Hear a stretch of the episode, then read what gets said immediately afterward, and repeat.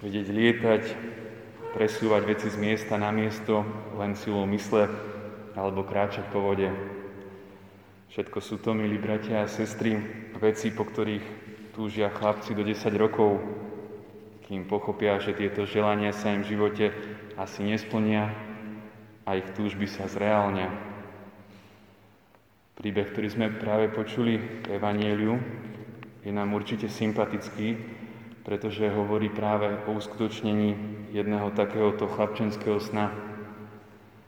Pán Ježiš normálne uzdravoval chorých, rozmnožoval chlieb hladným alebo kriesil mŕtvych.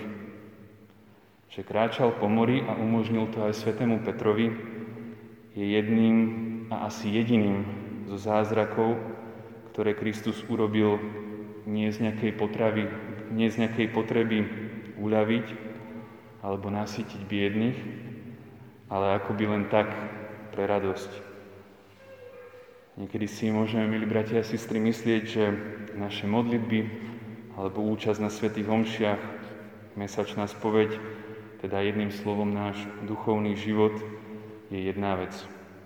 A naša práca, dovolenka, čas s rodinou je zasa vec úplne iná idem do kostola, tak pri odchode z bytu si nasadím duchovnú tvár a opäť ju zložím, keď sa z kostola vrátim a nasadím si nejakú inú.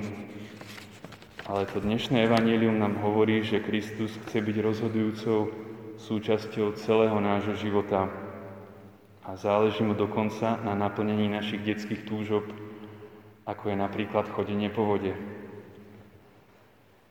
Petrovi sa však po prvotnom zrušení zo, splného, zo splneného sna nasledujúci priebeh udalosti už menej páčil.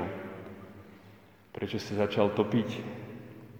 Videl silný vietor a nalakal sa, ako nám hovorí Evangelium. Veta predtým nám však bližšie ozrejmuje príčinu. Peter totiž najskôr šiel k Ježišovi, keď sa však jeho pozornosť z Krista presunula na vietor a na rozbúrené more, premohol ho strach. Tak aj v našom živote, milí bratia a sestry, sa nám niečo podobné môže veľmi ľahko stať.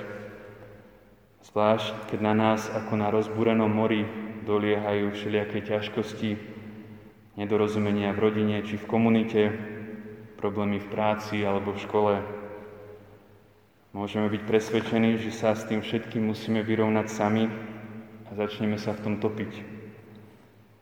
Je tragickým následkom hriechu, že človek po páde nedovolí Bohu, aby mu pomohol konať, čo je dobré. Topíme sa a nechceme sa chopiť jeho pomocnej ruky. Svetý Vincent de Paul však hovorí, vo chvíli, keď nás Boh vidí úplne presvedčených o vlastnej ničote, vtedy nám podáva ruku.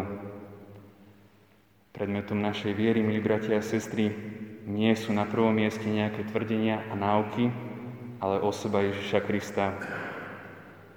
Teda, teda prijať Božie pôsobenie, vedieť v Krista, dôverovať Mu a žiť v priateľstve s ním, tak ako to vo svojej modlitbe vyjadril aj Tomás Merton. Môj Pane Bože, nemám tušenia, kam kráčam, nevidím pred sebou cestu, nemôžem vedieť, kde sa to všetko skončí. Ani skutočne nepoznám sám seba a to, že si myslím, že nasledujem Tvoju vôľu, ešte neznamená, že tak skutočne robím. Ale verím, že v mojej túžbe potom, aby som sa Ti zapáčil, skutočne nachádzaš zalúbenie. A dúfam, že táto túžba naplňa všetko, čo konám. Dúfam, že nikdy neurobím nič, čo by sa tejto túžbe priečilo.